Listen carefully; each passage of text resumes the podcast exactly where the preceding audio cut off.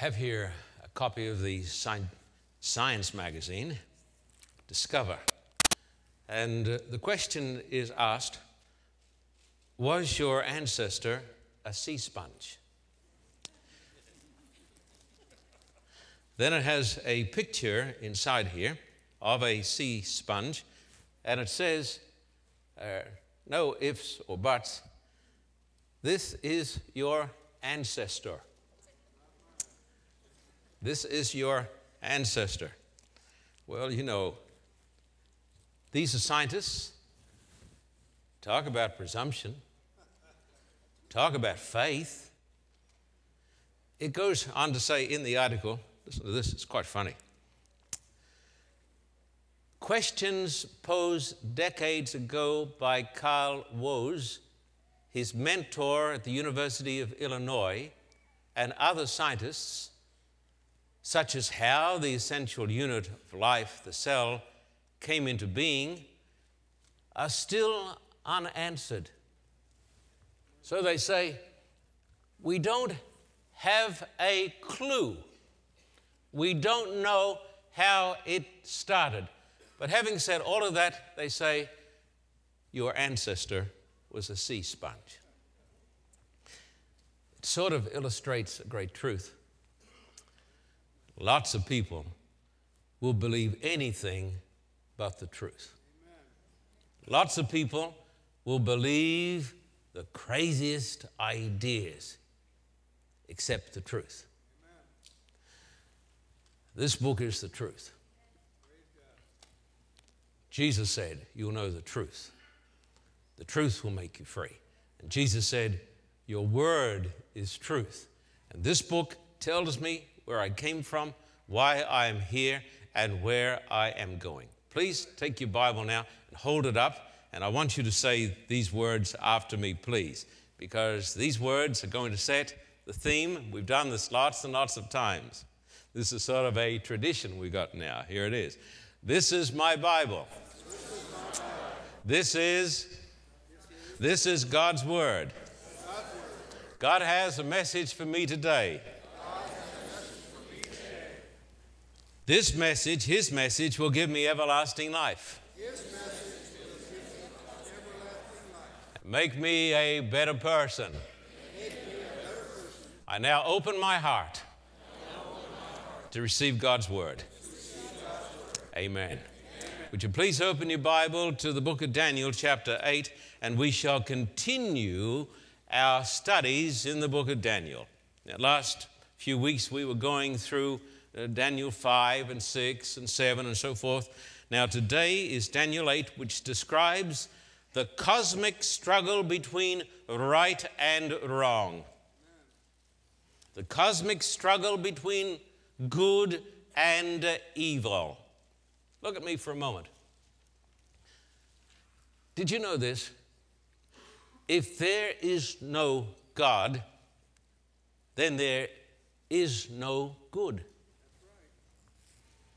I meet all sorts of people, scientists, all sorts of people, and they talk about right and wrong. They've got no valid reason to talk about right or wrong.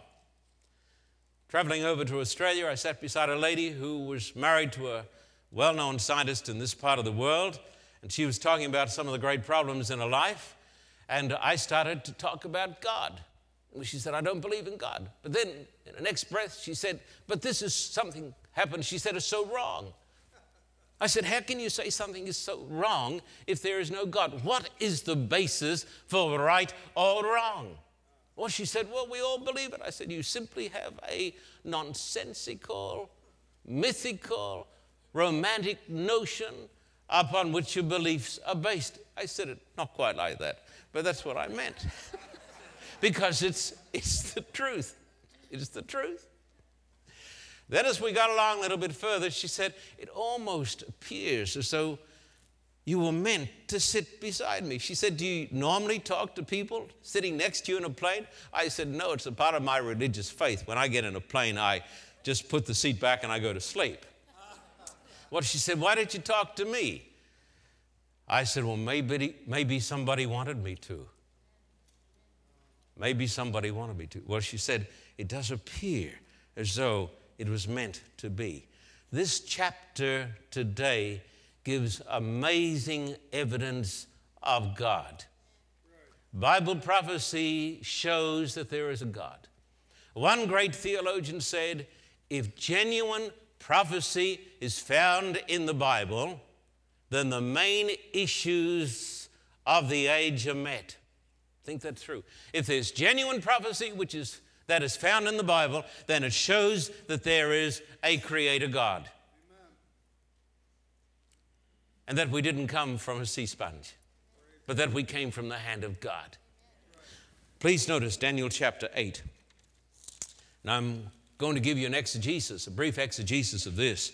In the third year of King Belshazzar's reign, I, Daniel, had a vision after the one that had already appeared to me. The one that had already appeared to him was the vision of Daniel 7, the four beasts the lion, the bear, the leopard, and the monster, as you know. In my vision, I saw myself in the citadel of Susa in the province of Elam. Now, that was the capital, the summer capital of ancient Persia. I'm sorry, the winter capital of ancient Persia. In the vision, I was beside the Ulai Canal. I looked up, and there before me was a ram with two horns standing beside the canal, and the horns were long. One of the horns was longer than the other, but came up later. I watched the ram as he charged towards the west and the north and the south.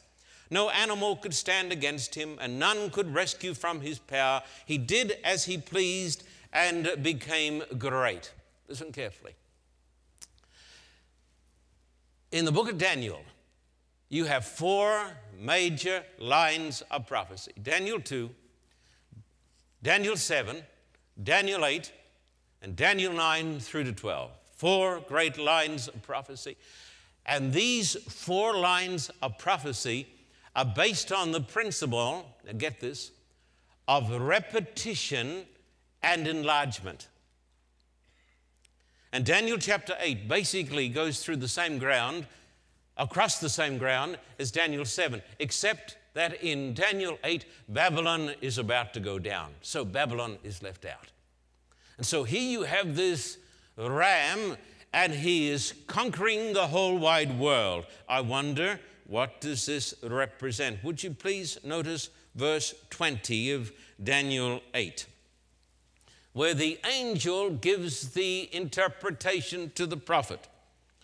The two horned ram that you saw represents the kings of Media and Persia. And so the ram represents the same power as the bear of Daniel chapter 7. Just keep this in mind because this is an historical foundation that we will find useful as we move along. Verse 5 of Daniel 8. As I was thinking about this, suddenly a goat with a prominent horn between his eyes came from the west, crossing the whole earth without touching the ground. He came towards the two horned ram I'd seen standing beside the canal and charged at him in great rage. I saw him attack the ram furiously, striking the ram and shattering his two horns. The ram was powerless to stand against him. The goat knocked him to the ground and trampled on him, and none could rescue the ram from his power. The goat became very great. But at the height of his power, his large horn was broken off, and in its place, four prominent horns grew up towards the four winds of heaven. What would this power be? This, of course, is Greece.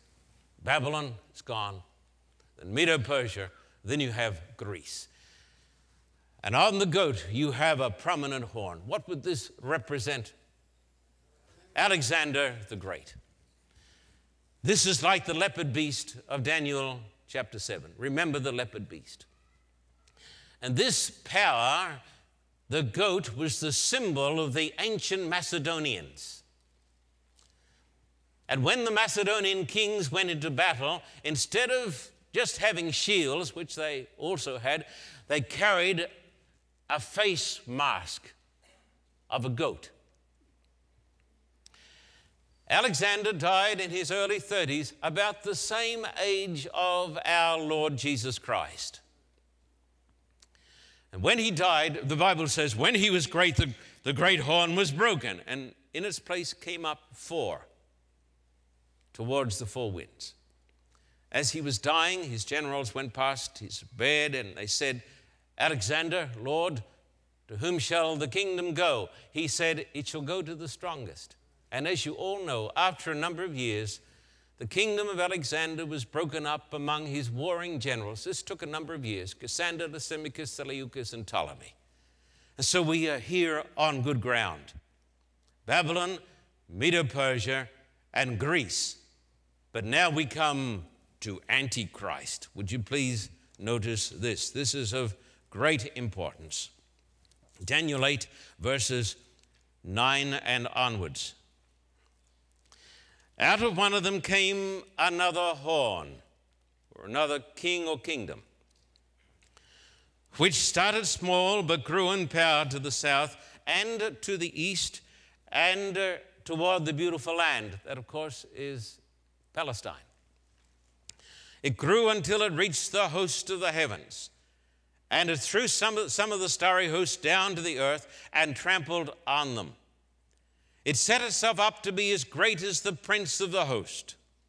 I wonder who that is. It took away the daily sacrifice from him, and the place of his sanctuary was brought low.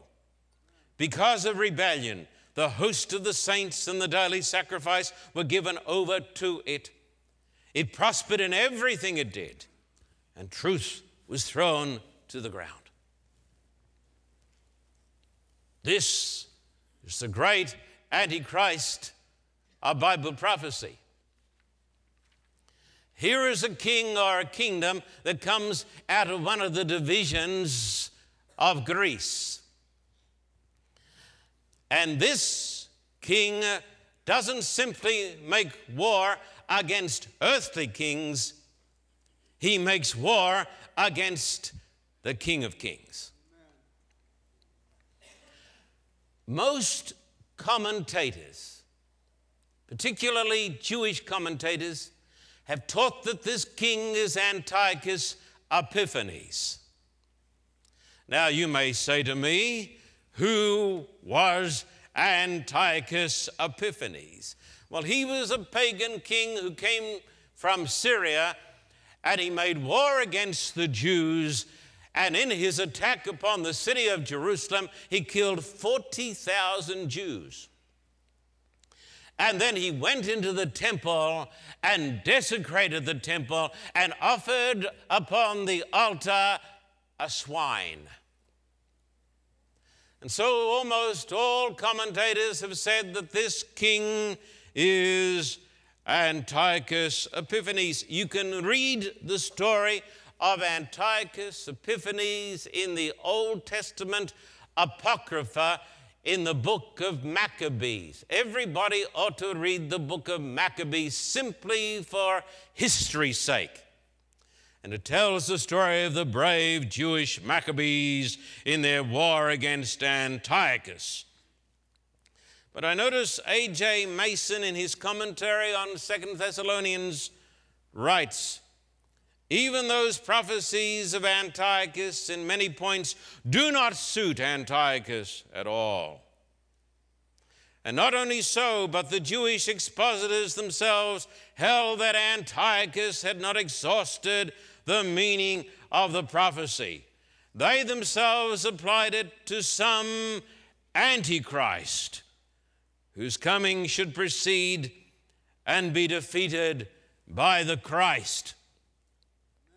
And so there is no question at all in my mind or in the minds of many, many commentators that Antiochus doesn't fit all the themes.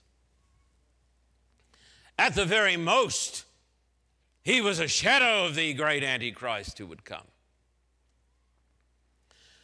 But if what I told you before is true, if the prophecies are based on repetition and enlargement, this power is not Antiochus, this is the power of Rome. So after Greece came the great power of the Caesars that overthrew Palestine. and that nailed Christ to the cross, and that took away the daily sacrifice, and that cast the sanctuary to the ground.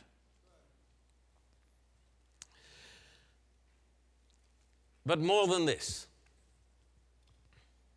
after a number of years, the Caesars retired or were overthrown, and a new Caesar took the place of the pagan Caesars. And if you go, my friends, to the ancient city of Rome, as many of you have, you will see there on the great obelisks the words Caesar Augustus Pontifex Maximus. The title of Caesar, Pontifex Maximus. And if you go, my friend, into St. Peter's Cathedral, you will see the names of the popes Pontifex Maximus. And in Bible prophecy, there is only one Rome, not two Romes. There is only one Rome. Let me read to you some statements. This is from The Rise of the Medieval Church by Alexander Clarence Flick. The removal of the capital of the empire from Rome to Constantinople in 330 left the Western Church practically free from imperial power to develop its own form of organization.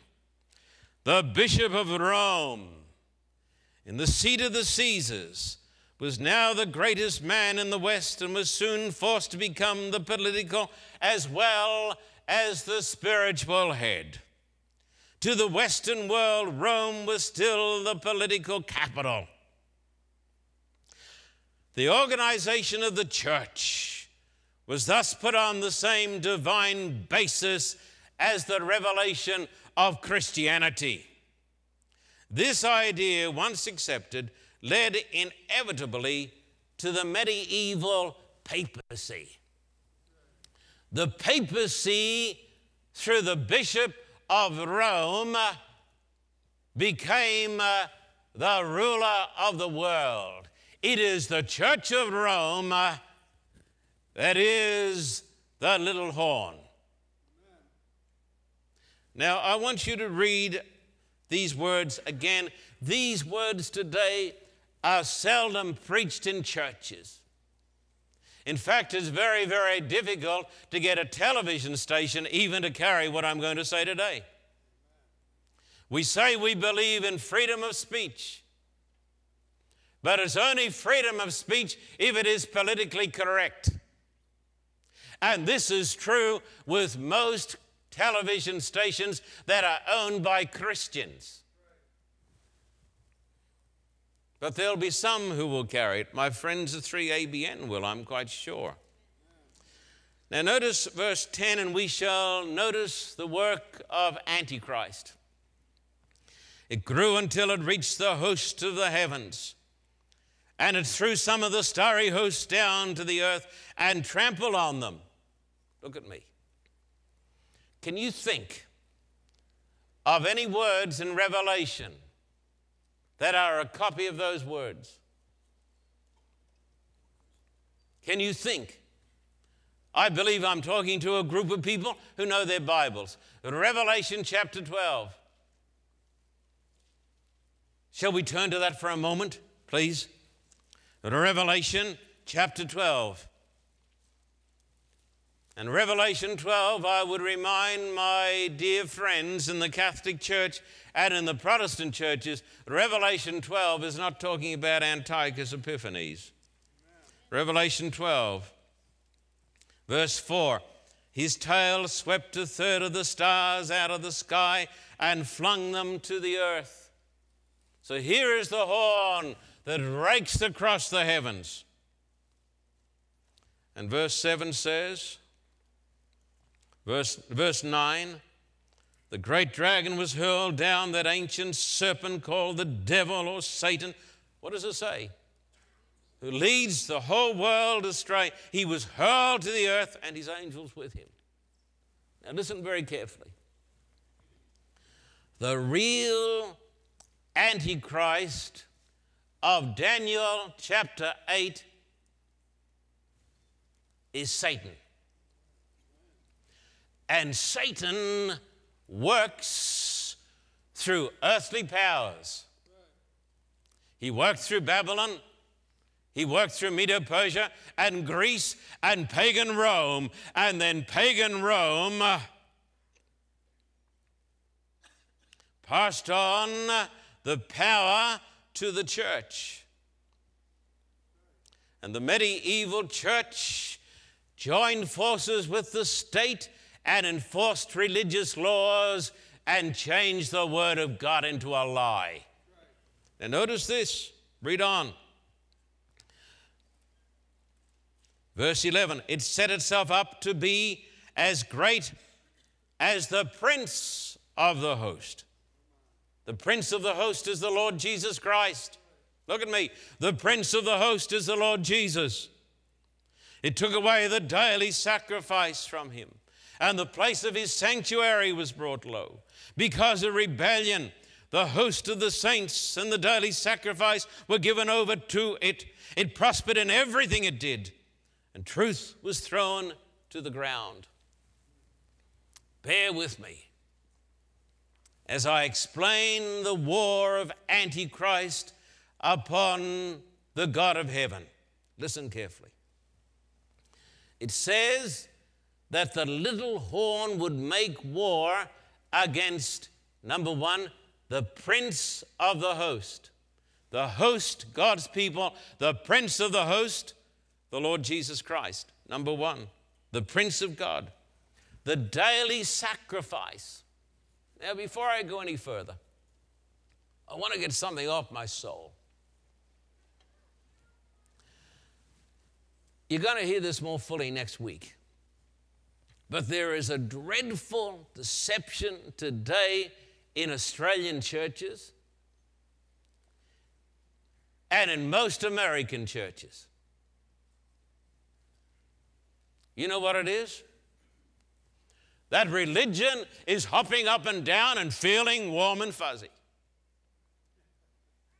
And talking in tongues. And shouting and rolling. I'm going to show you next week that's a part of Antichrist.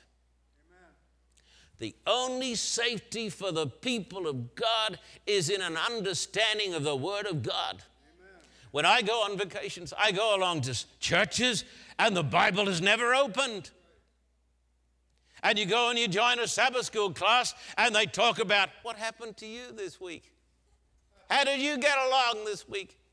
How are things going for you? And they say, Wasn't that a great study? What, what of? Somebody's latest husband or wife?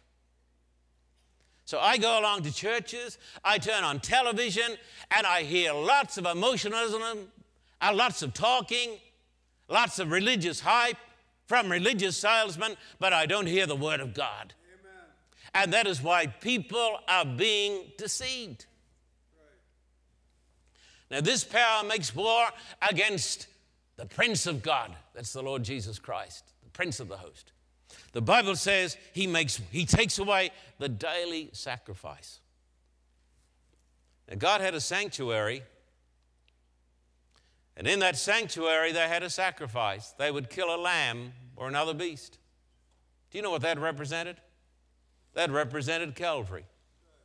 That represented the death of the Lord Jesus. Anything that takes away the daily sacrifice is Antichrist. The Bible says this great church would take away Calvary. And then the Bible says the sanctuary was cast to the ground.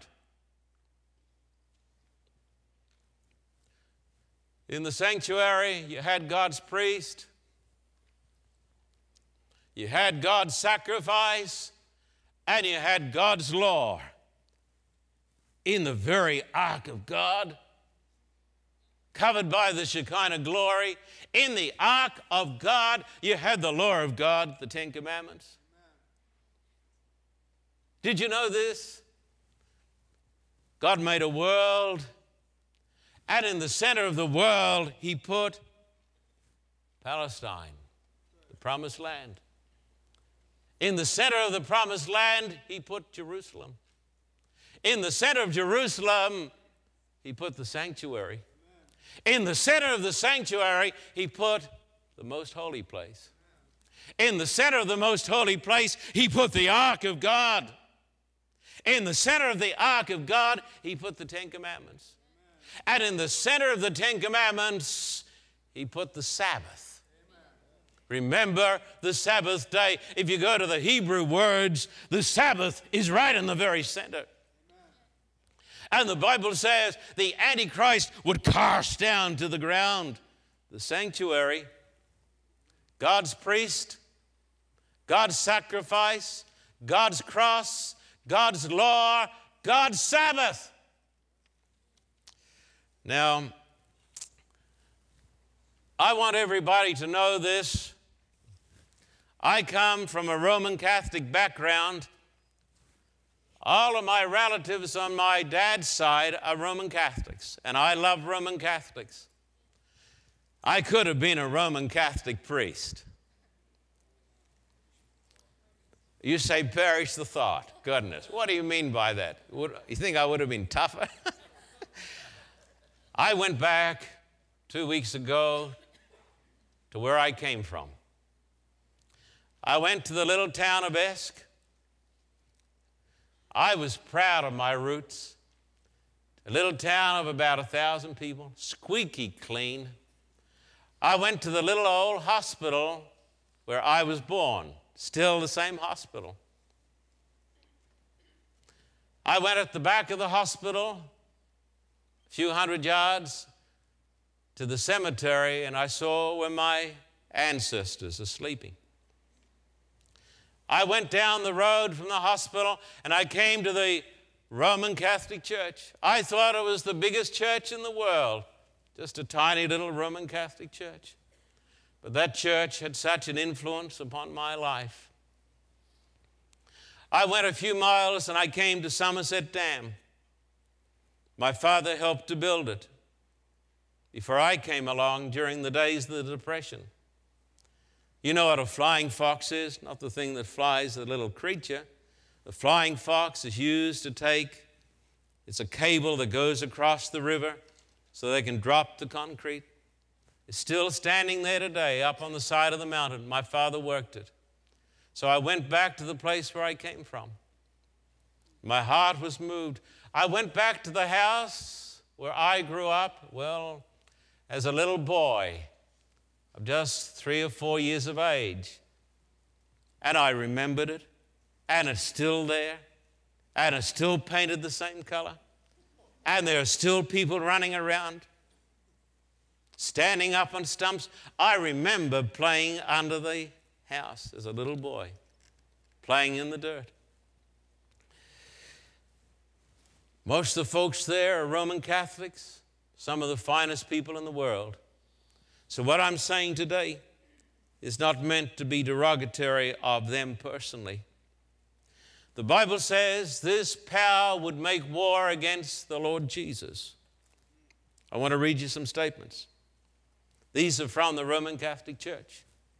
For thou art the physician, thou art the physician, thou art the director, thou art the husbandman. Finally, thou art another God on earth. The Pope is of so great authority and power that he can modify, explain, or even interpret divine laws. The Pope can modify divine law since his power is not of man but of God, and he acts in the place of God upon the earth. These are Roman Catholic statements. Hence, the Pope is crowned with a triple crown as King of heaven and of earth and of the lower regions. Dictates of Gregory the Seventh now that the Roman Church was founded by the Lord alone that the Roman pontiff alone is justly called universal, that he alone can depose bishops or restore them, that all princes should kiss the feet of the pope alone, that it is lawful for him to depose emperors, that his sentence ought not to be reviewed by anyone, and he alone can review the decisions of all, that he ought to be judged by no one, that the Roman church never erred, nor will it, according to Scripture, ever err, and so forth. These are the claims of the Roman Catholic Church. And she's never changed those. Then Pope Leo XIII said, We hold upon this earth the place of God Almighty. She's never changed those things. In this church and in its power are two swords. This is from the Vatican. To wit, a spiritual and a temporal. And we are taught by the word of God, as we and this we are taught by the word of God. Behold, here are two swords in the church. The Lord did not reply that it was too many, but enough. So it goes on to say the church has got the two swords, the spiritual and the temporal, and the temporal is for persecution. This is the power that put itself in the place of God. It is the power that took away from Jesus Christ his priesthood, or at least they tried to. Let me read you something now about the daily sacrifice. The daily sacrifice represents Calvary.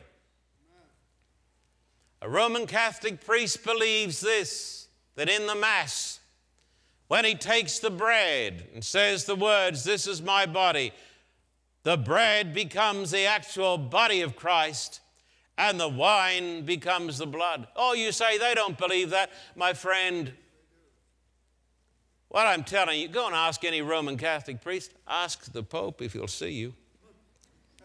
This is from the Council of Trent. Listen to this. The Council of Trent. If anyone saith that in the Mass a true and proper sacrifice is not offered to God, let him be anathema, let him be cursed. If anyone saith that the sacrifice of the Mass is only a sacrifice of praise and of thanksgiving, and not a propitiatory sacrifice, let him be anathema. The Roman Catholic Church teaches that it has the power to bring God down from heaven and sacrifice him upon their altars. We hold upon this earth the place of God Almighty.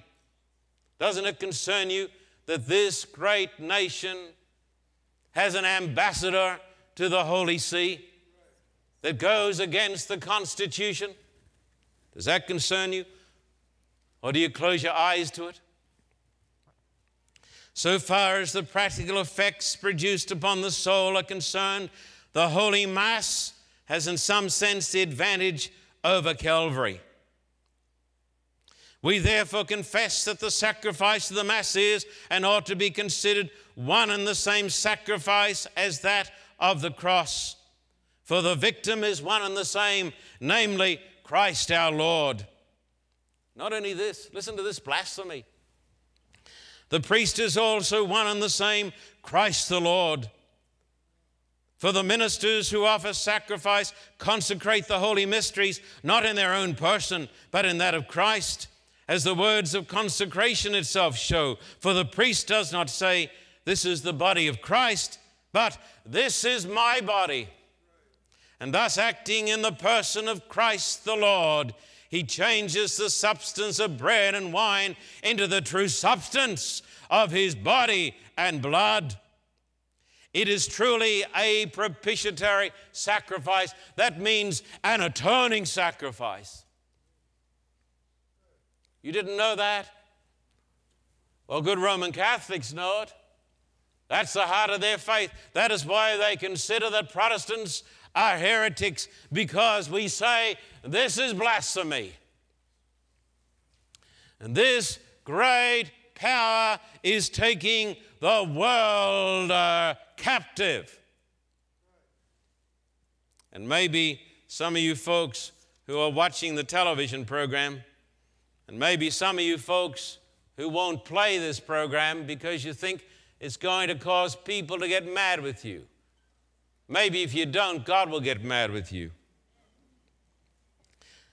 And notice, so here you have the great portrayal in the Word of God of the dark ages and the Antichrist. Verse 13 Then I heard a holy one speaking, and another holy one said to him, They're angels. One could be our Lord, we believe. How long will it take for the vision to be fulfilled, the vision concerning the daily? The rebellion that causes desolation, and the surrender of the sanctuary and of the host that will be trampled underfoot. He said to me, It'll take 2,000 evenings and mornings. Then the sanctuary will be reconsecrated or cleansed or vindicated. Look at me. I fear for the souls of God's people because their knowledge of Scripture is so superficial and they are so easily moved. And they think in sound bites. So you know what the you know what the political people are doing? They listen to somebody talking and they want a 10 second sound bite. You know why? They say that's as long as the people can concentrate for. So people decide great issues on a 10 minute soundbite, 10 second soundbite, and a lot of shouting and oomph and hurrah. That's, de- that's deceiving people. That thinking is leading people to get the mark of the beast. And you and I ought to become students of the Word of God. We ought to read the You say to me, I don't have time to read it. Well, you won't have time to go to heaven either. You ought to realize that. So the question is asked how long? That's the cry of the saints. How long? Now, let me give you some theology. In Russia, they have a word chut chut. That means little, little. I'm a chut chut theologian. So let me give you a little theology. The Hebrew word here for cleanse or reconsecrated is is nitzdark. What is it? Nitzdark. And it comes, as you know, from Zadok. Zadok. Zadok means to vindicate or justify. It is a word that is used in courts. It has, as the theologians say, forensic connotations. It means it's a word for judgment. So it says, after 2,300 days, then uh, the sanctuary that represents the kingdom of God is going to be justified or vindicated. Now, this book is a book of symbolism. These days cannot be literal days, as those who believe in the theory of Antiochus Epiphanes teach. They must be symbolic days because they go from the days of Persia to the very borders of eternity. The Bible says there will come a day when God will sit in judgment, when the Antichrist is going to be unmasked, and the true gospel is going to be proclaimed to the world. And that will be the vindication of the sanctuary. Now, Please read on, verse 18, 15 and onwards. Verse 15 and onwards, dear hearts. While I, Daniel, was watching the vision and trying to understand it, there before me stood one who looked like a man. And I heard a man's voice from the Ulai calling, Gabriel, tell this man the meaning of the vision. Now, the only person who'd given order to Gabriel is the Lord Jesus Christ. So this is Jesus. You say, I don't want anything about prophecy. I just want to talk about, I want you to talk about Jesus. Well, here Jesus is telling you. He says, you better get better, better get straight on this. Verse 17. As he came near the place where I was standing, I was terrified and fell prostrate. Son of man, he said to me, understand that the vision concerns the time of the end. Now, look, the time, are you listening? Are you concentrating? Or are you a congregation of 10 second sound bites? The time of the end in the book of Daniel refers to the period of time that borders eternity. I won't give you too much more on this point, but believe me, in Daniel chapter 12, don't turn it up now, it talks about the time of the end in the context of the judgment and the resurrection. At that time, your people shall be delivered. Everyone whose name is found written in the book. Oh, there's a judgment? Yes, it's written in the book. And then many who sleep in the dust of the earth shall awake. That is not an Old Testament thing. That's talking about something future. The 2,300 days reach to the borders of eternity. Now, what is the verse saying? Now, this will help you to understand why we do what we do. At the close of the 2,300 days, what will happen? One, God will unmask the Antichrist. That's why I preach these prophecies. Those ministers who don't preach these prophecies, I'm afraid, are walking in darkness. Number two, God will restore the everlasting gospel in its fullness. He will uplift His holy law and magnify His holy law and uphold the Sabbath that tells us where we came from, where we're going and he will vindicate his people. Let me tell you why I am what I am. People say, and they look at me in amazement, even people from the conference. They say, But why? Why do you bother? Why do you go to Russia? They said, some of them said, Why does he go to Russia? What's he doing? These are ministers. I wonder what he's up to. I say, preaching, pre- preaching? Because people are lost. People are lost. I face it all the time. You folks know in Revelation 14, you don't need to turn it up, you ought to know it off by heart. You have the three angels' messages. I saw another angel fly in the midst of heaven having the everlasting gospel.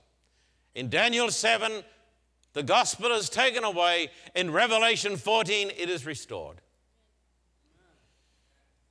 Then it goes on and it says, Worship him who made heaven and earth.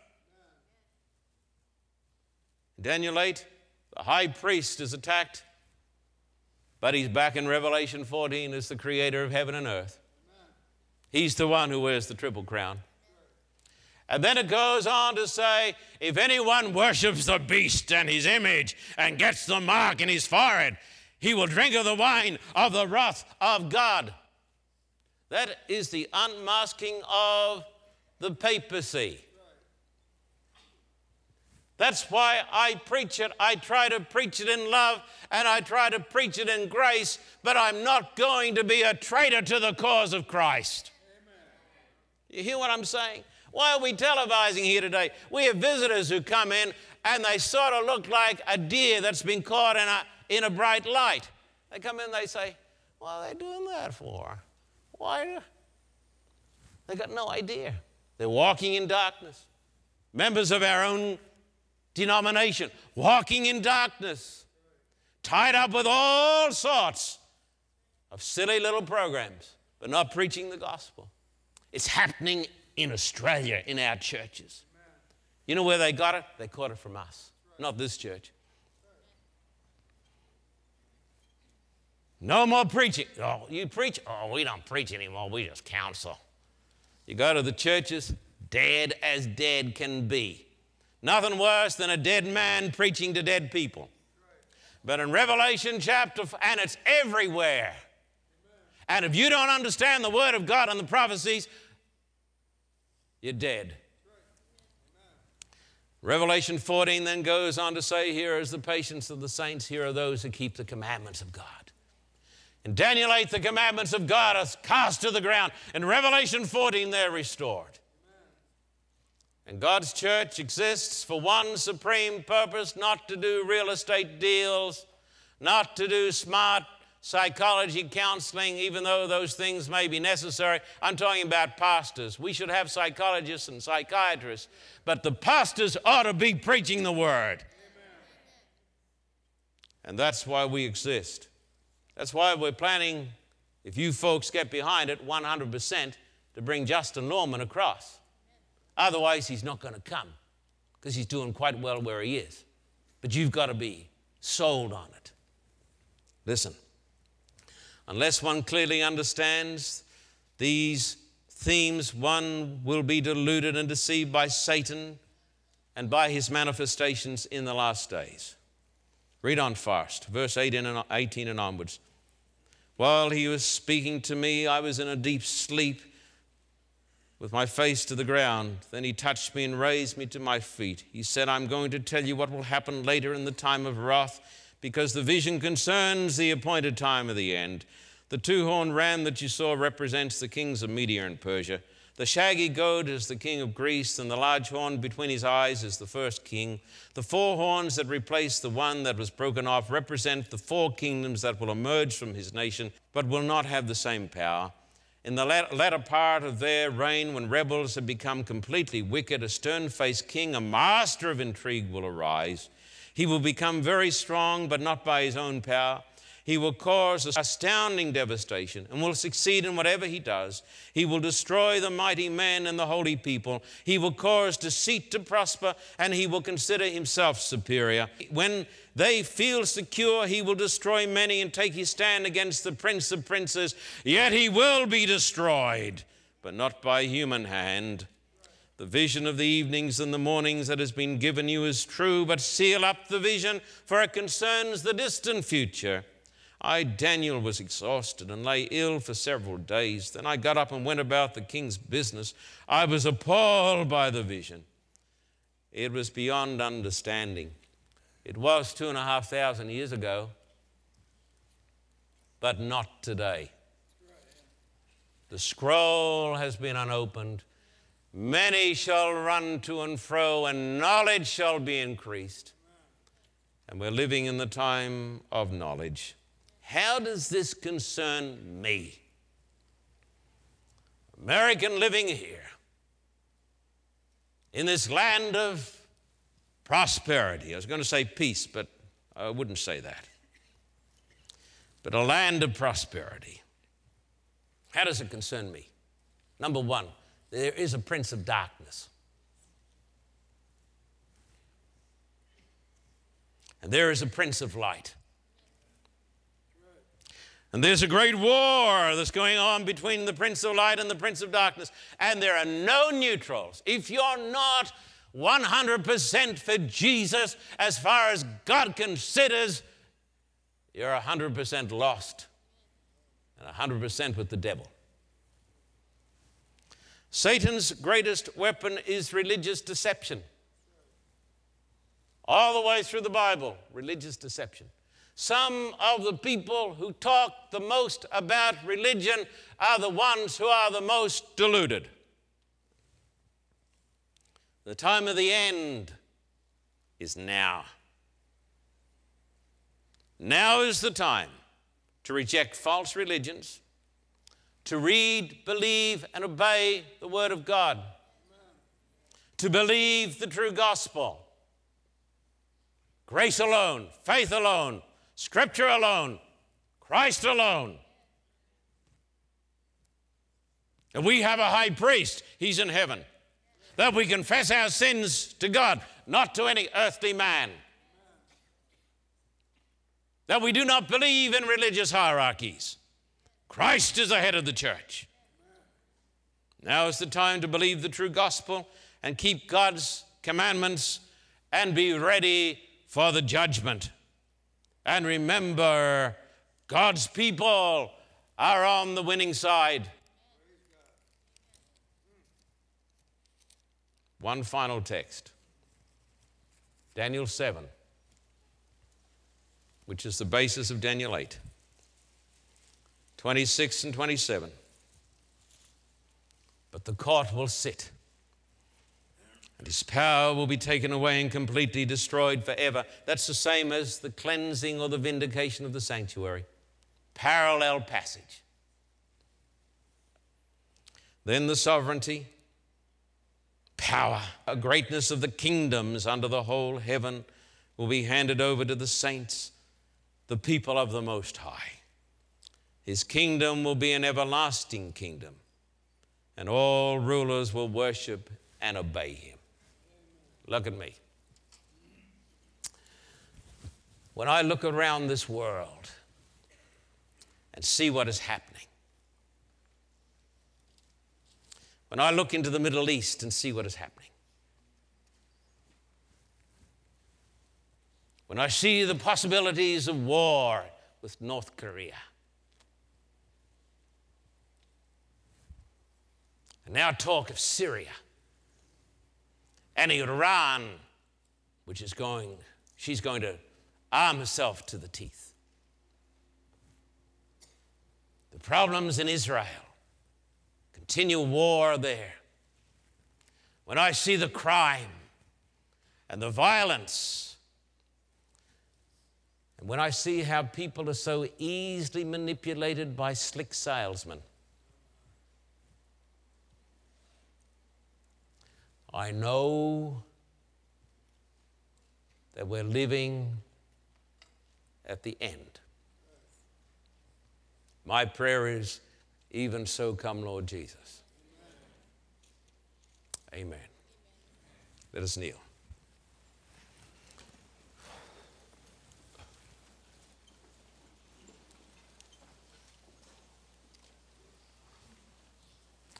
Our Father, we thank you for this astounding prophecy. Forgive us, Lord, for our indolence, our closed mindedness, our worldliness, the fact that we've watched television and so much rubbish on the screen for so long that we're known around the world as the people of the 10 second sound bite because that's the most we can take in.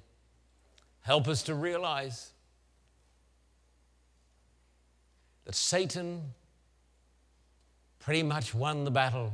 It was all over when he taught us just to trust in our feelings or some religious emotionalism or some ecstatic high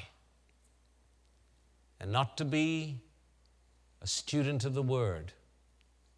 Teach us, dear Lord, to return to the faith of our fathers and to the daily reading of the Bible.